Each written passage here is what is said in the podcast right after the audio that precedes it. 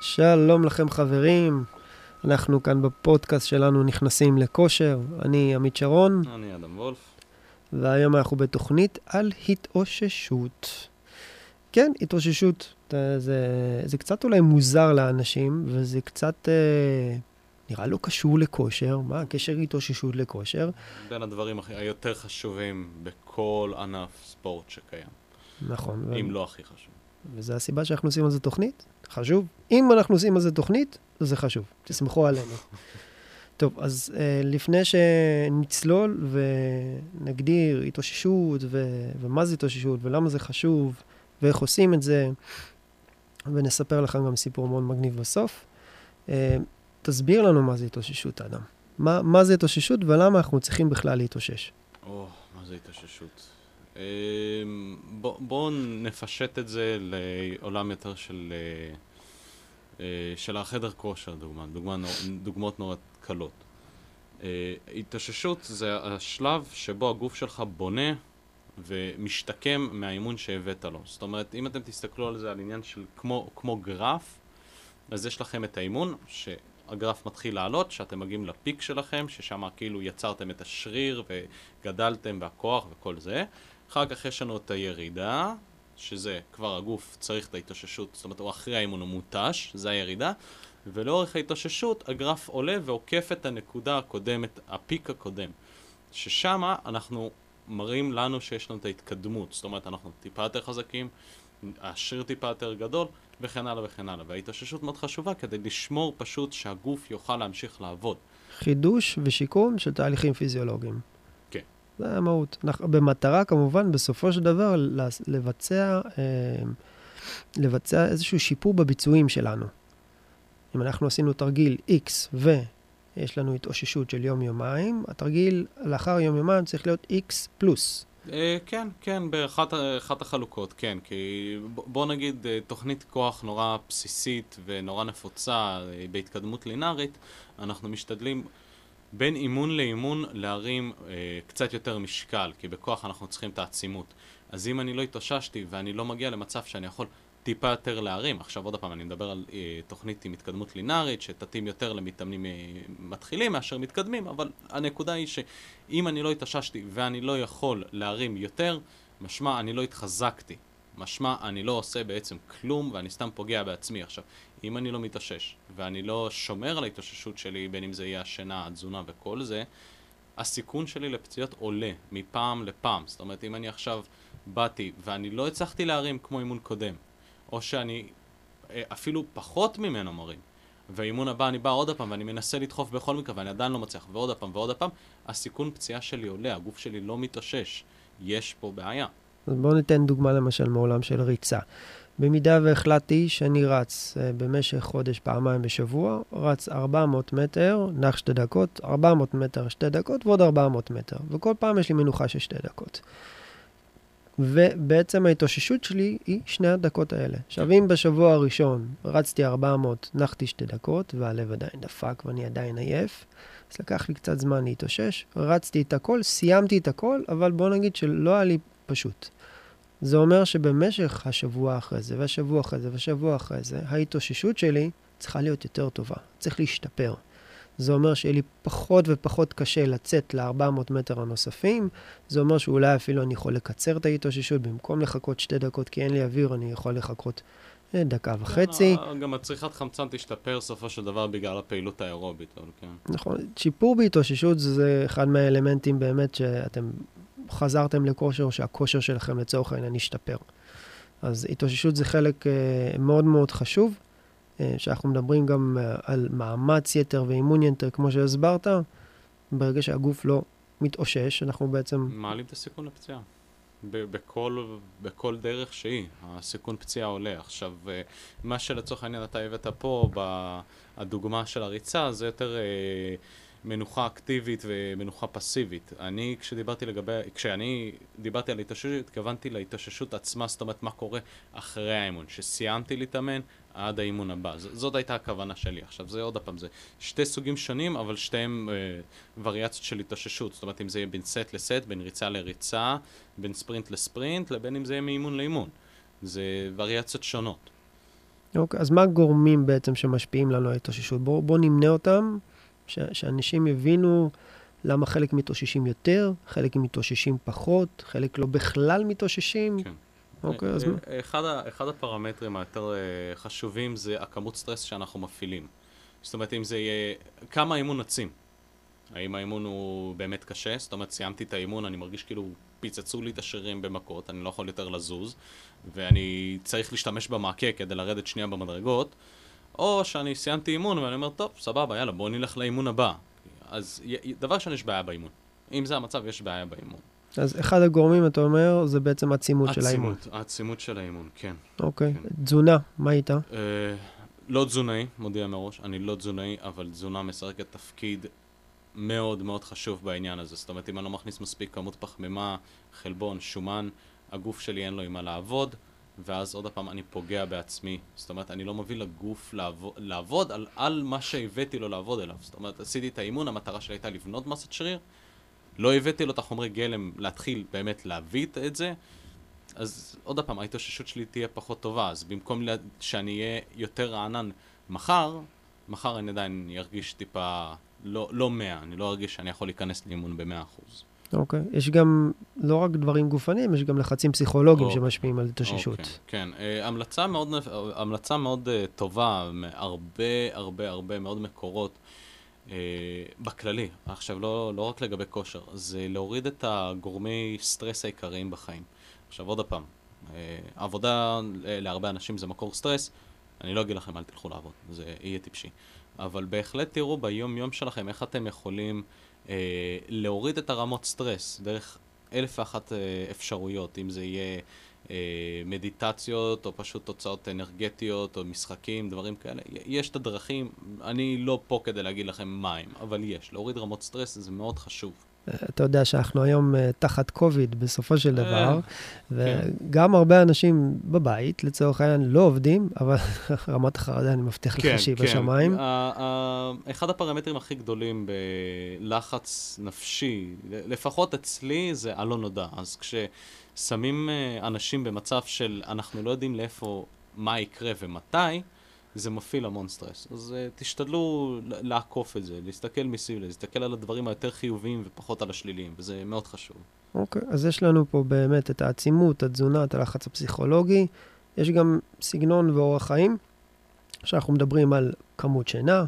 כן. אה, ההמלצה, ההמלצה לבנייה ושמירה על מסת שריר, אה, לפי מחקרים שיצאו, אני לא בדיוק זוכר מתי, אני לא רוצה להגיד סתם, אבל זה נע בערך בין אה, שמונה שעות לתשע וחצי שעות. מתחת לזה ומעל לזה זה לא, לא הכי טוב.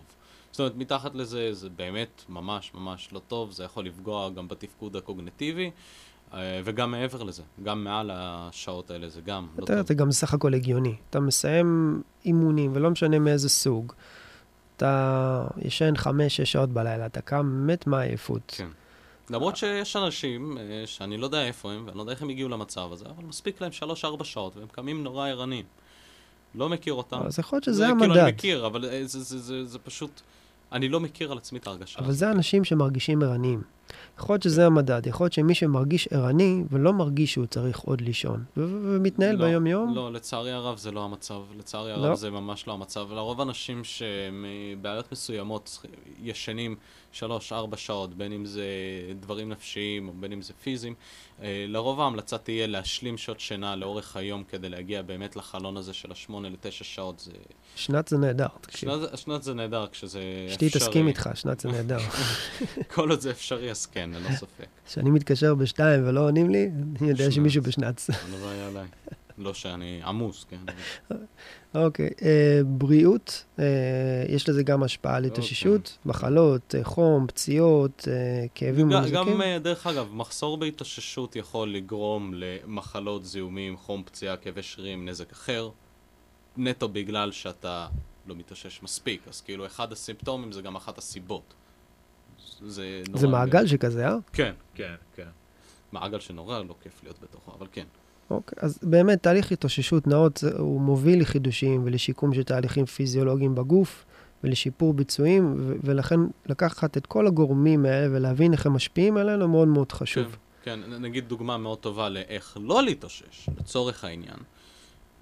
עכשיו יום חמישי, אני מסיים את האימון שלי, הכל טוב, הכל יפה, עולה על אוטובוס, נוסע לירושלים, שותה מלא אלכוהול, חוזר לבית ב-4 לפנות בוקר, הולך לישון, קם ב-12, זה לא דרך טובה להתאושש. הגוף מלא באלכוהול, ואני לא ישן. אתה חייב לספר לנו איפה אתה שותה, כי הכל סגור, אבל סבבה. אה, אה, אם אני- אדבר על זה, זה לא טוב. אני צוחק. אה, כן, מובן, בוודאי, כן. בוודאי. אז, אז בוא, בוא תספר לנו קצת, קצת אה, על התהליך התאוששות, כי, כי תהליך התאוששות הוא באמת אומר, אה, לצורך העניין, חידוש של מאגרים, ויש מאגרים שונים בגוף.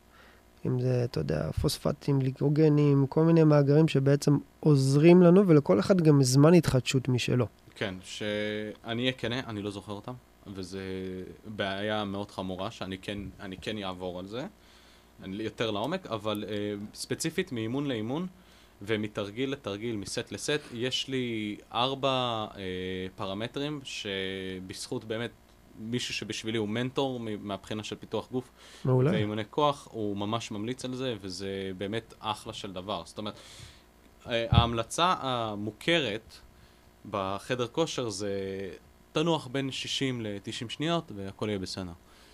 לא, לא. אם אני אחרי 90 שניות עדיין שבור ואני לא יכול להרים, אני צריך להיכנס בכוח? לא בדיוק, לא בדיוק. אז יש לנו ארבע פרמטרים. אחד, שהשריר מטרה. האם השריר מטרה שלי יכול לבצע את התרגיל עוד הפעם? זאת אומרת, הוא לא צריך להיות רענן לחלוטין. אני לא צריך עכשיו להרגיש כאילו לא התאמנתי בחיים. אבל האם אני באמת יכול לבצע את זה? זה משנה מה המטרה, אם אני מתאמן לצורך העניין לירידה, עלייה במשקל, או... לא, בקטע לא. הזה פחות, בקטע הזה פחות, אבל uh, זה כן משתנה בין היפרטרופיה לכוח, אבל גם בניואנסים נורא קטנים. זאת אומרת, בכוח הפרמטר העיקרי יהיה האם אני יכול לבצע את התרגיל הזה עוד הפעם לחמש חזרות, או שלוש חזרות. אם אותו- אני, אם אני לא יכול לבצע אותו, מן הסתם, כי אני אני נכון, מותש ואין אני טכניקה, אז אין מה לדבר כן, בכלל. כן, כן. אז אחד הפרמטרים זה שריר מטרה. שריר מטרה, איך הוא מרגיש לי? האם הוא עדיין עם חומצה לקטית? האם הוא עייף? האם הוא מותש? האם אני יכול לבצע או לא? הפרמטר השני, המערכת העצבית. זאת אומרת, אולי השריר שלי רענן לחלוטין, אבל פשוט פיזית אני מרגיש שאני אני לא הולך לעשות את זה עכשיו לעוד 15 חזרות. אין מצב שאני עושה את זה לעוד 15 חזרות. הפרמטר השלישי, מערכת נשימה. האם אני עדיין מתנשף אחרי התרגיל? זאת אומרת, עשיתי עכשיו סקווטים, 12 חזרות, 10 חזרות, ואני עדיין כל הזמן מתנשף, אין, אין, אין, אין לי מה להיכנס, כי זה מה שיעצור אותי, זה לא, מה שיגביל אותי, ואני מדבר על היפרטופיה, פה ספציפית כדוגמה, מה שיגביל אותי זה לא יהיה השריר מטרה, זה יהיה העובדה שאין לי יותר חמצן לבצע את התרגיל הזה. והדבר האחרון זה יהיה השרירים הסנרגיסטיים. זאת אומרת, השרירים שמסייעים, חוץ מהשריר מטרה, לביצוע התנועה. אם הם עדיין מותשים, והם מה שיפריעו לי, זאת אומרת, אם אני עושה ב, אה, לחיצת חזה, ומה שמפריע לי זה יהיה היד האחורית בשלב של הנעילה, ולא החזה. זאת אומרת, סיימתי את התרגיל, החזה שלי מרגיש בסדר, אני יכול לבצע עוד איזה 6-7 חזרות, אבל היד, היד האחורית שלי גמורה, זה לא טוב. זה לא טוב, כי המטרה שלי זה החזה בתרגיל פה. עכשיו, עוד פעם, יש דר- דרכים לעקוף את זה וכן הלאה וכן הלאה, אבל זה ארבע, ארבע נקודות שאני אישית אה, ממליץ בחום להסתכל עליהן לפני שנכנסים ל, לעוד אה, סט. עכשיו, בהיפרטופיה, הטווח, הטווח הבריא, שעדיין באמת יהיה את הפעילות ההיפרטרופית בצורה היעילה ביותר, עד שלוש דקות. לרוב, בגלל שאנחנו מסתכלים על יש גם מינימום? שלוש דקות זה המקסימום. אה, המינימום, לא, לא הייתי הולך פחות מ-45 שניות נטו לפי הרגשה גופנית. אבל uh, אנחנו כן רוצים להיכנס בשיר כשהוא מותש למטרות היפרטופיה, כמובן, עוד פעם, זה, המטר, זה על מה שאני מדבר כרגע. ואני אני לא רוצה לנוח יותר משלוש, כי אני כן רוצה שהשריר יהיה מותש, וזה למה אני מקציב לעצמי טווחי חזרות. זאת אומרת, אני לא אבוא לכל uh, סט ואני אגיד, אני פה עושה עשר חזרות. אם הייתי יכול לבצע יותר, אני לא אעשה יותר, תלוי כמה יותר. ואם אני לא מגיע לזה, אז מה אני עושה? זה למה אני צריך את הטווחי חזרות. זאת אומרת, הסטים הראשונים, אם ניקח אה, אה, לחיצת חזה ב-10 ל-15 חזרות, כן. לצורך העניין. הסטים הראשונים אמורים להיות באמת באזור של ה-15. זאת אומרת, אולי 15, אולי 16, תלוי כמה עוד נשאר לי במכל. סטים אחרונים, אם הכל נעשה נכון, תנועה איטית והכל נעשה אם כמו אני מבין שצריך, אותך יותר לכיוון של העשר. בדיוק, בדיוק. זה למה יש לנו את הטווחי חזרות. זה בדיוק הסיבה לזה. זאת אומרת, אני, אין מצב שאם אני באתי עכשיו ועשיתי את כל התרגילים שלי, עשר חזרות, עשר חזרות, עשר חזרות, עשר חזרות, ככה לכל הסטים, אני נח משמעותית יותר מדי, או שאני לא מתאמץ מספיק. זאת אומרת, המשקל העבודה לא נכון, הטכניקה לא טובה. יש כמה נעלמים במשוואה הזאת, אבל uh, כן, כן. אוקיי, אז בואו בוא נדבר על סוגי התאוששות. אז אנחנו מדברים קודם כל על התאוששות אקטיבית. התאוששות אקטיבית אה, יכול להיות אה, לצורך העניין מישהו שעשה סט של כל מכשיר שהוא, זה לא משנה מה, וכרגע הוא מחכה לסט הבא, אז במקום לעמוד, הוא בעצם... הוא הולך במקום שם, עושה טיפה, אה, לא שהייתי ממליץ על זה, באמת שלא, אבל אה, נגיד עשה אה, סקווטים, אז טיפה עושה body weight squats, כביכול לשחרר את המקום, למרות שאני פחות מסכים עם זה. אבל אה, לרוב הנפוץ ביותר זה ללכת בסביבה שם, להוריד קצת את הדופק ולתת לגוף להתאושש. בוא נגיד מה זה לא התאוששות אקטיבית, שאולי זה חשוב שאנשים יבינו. התאוששות אקטיבית זה לא מתיחות. כן, זה לא קשור. זה, זה לא, לא מתיחות. זה לא קשור. מי שבעצם עושה אימון כוח או אימון משקולות, ורוצה לחמם את השריר, להזרים נוזלים סינוביאליים למפרקים, וזה... זה משהו אחר. בסדר לא... גמור, אין שום בעיה כן, עם זה. לא... מתיחות בתחילת אימון יגדילו לכם את הטווח וכנראה יכניסו אתכם לאיזשהי סוג של בעיה בטווח תנועה של עבודה עם משקל. זה קצת כן, יותר מסוכן. יש מחקר אחד שנעשה בצורה נורא אה, לא...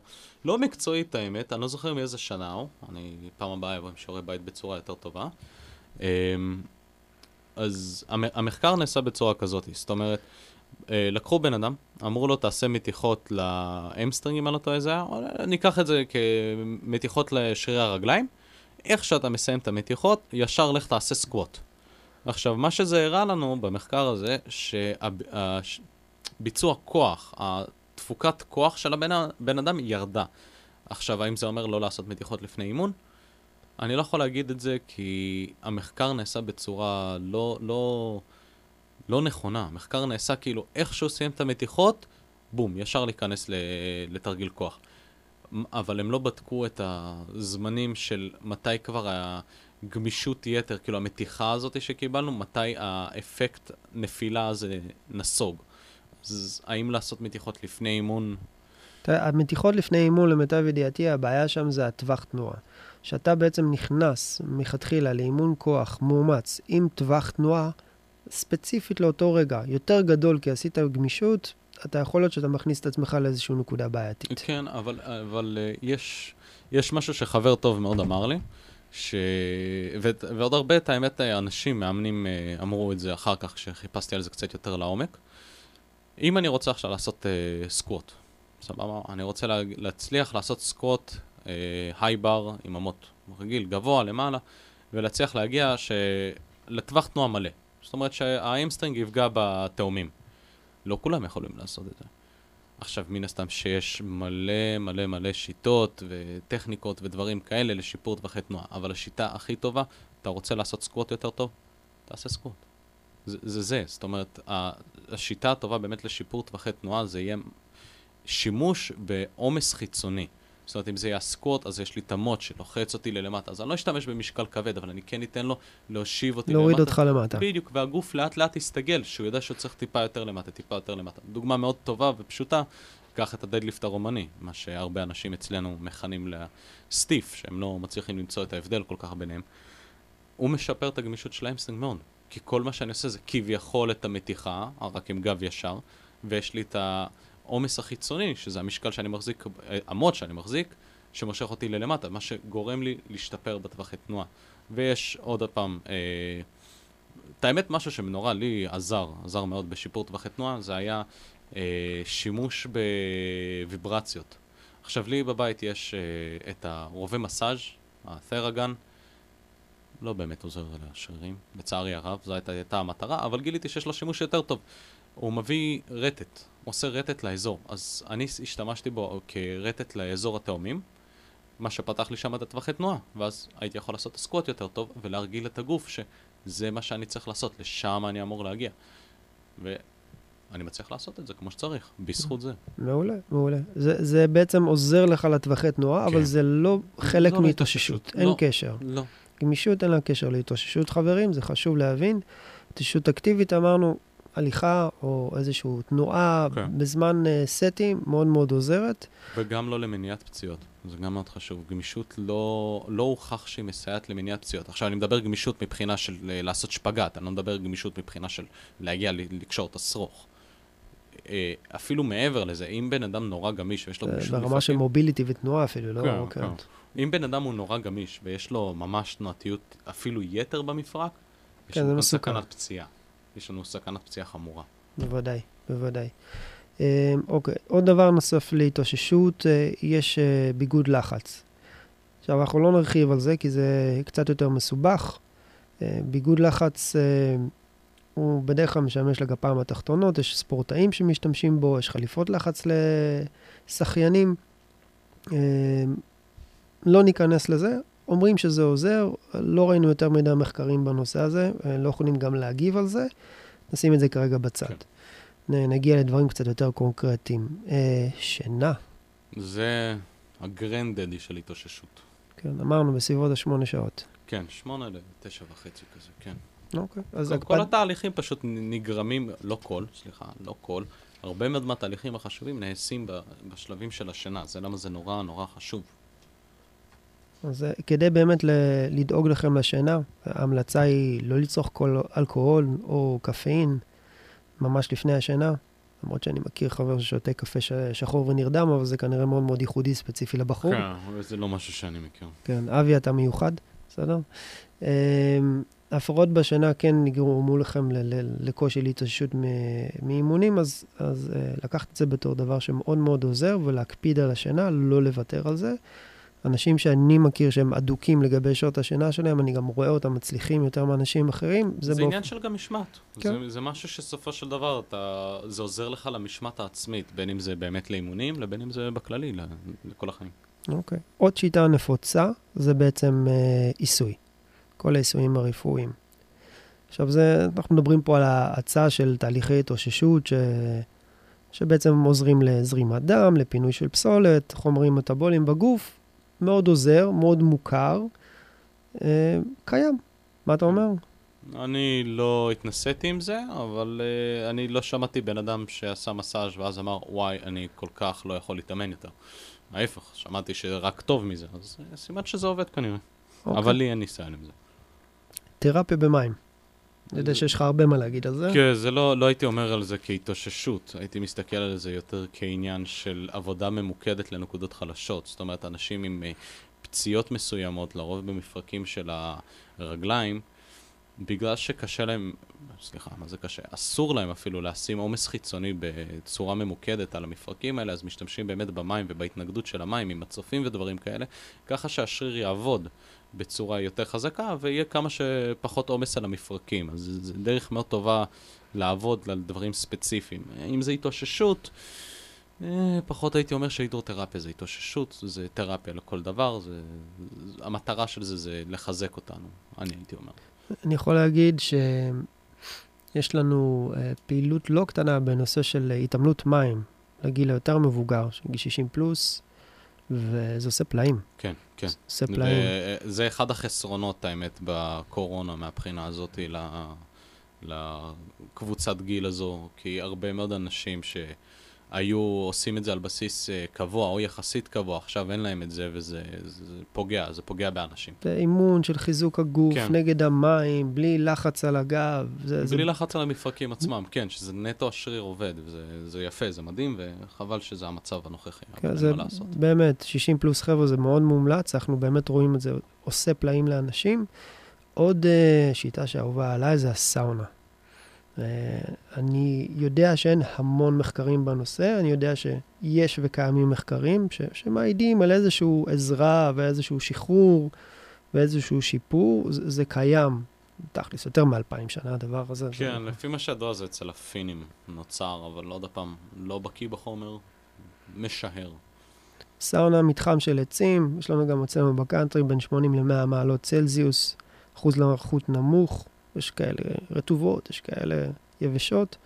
אה, צריך גם להקפיד שם על שתייה, זה חשוב להגיד, יש גם זמן קצוב שאפשר להיות שם. לא מומלץ ישר אחרי אימון, אבל uh, עושה פלאים בגוף. Uh, אני מציע לכם לבוא לנסות, זה באמת באמת כיף מאוד מאוד גדול וגם משחרר.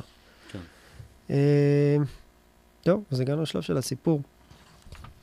אה, והסיפור הוא ספציפית על, אה, על התאוששות.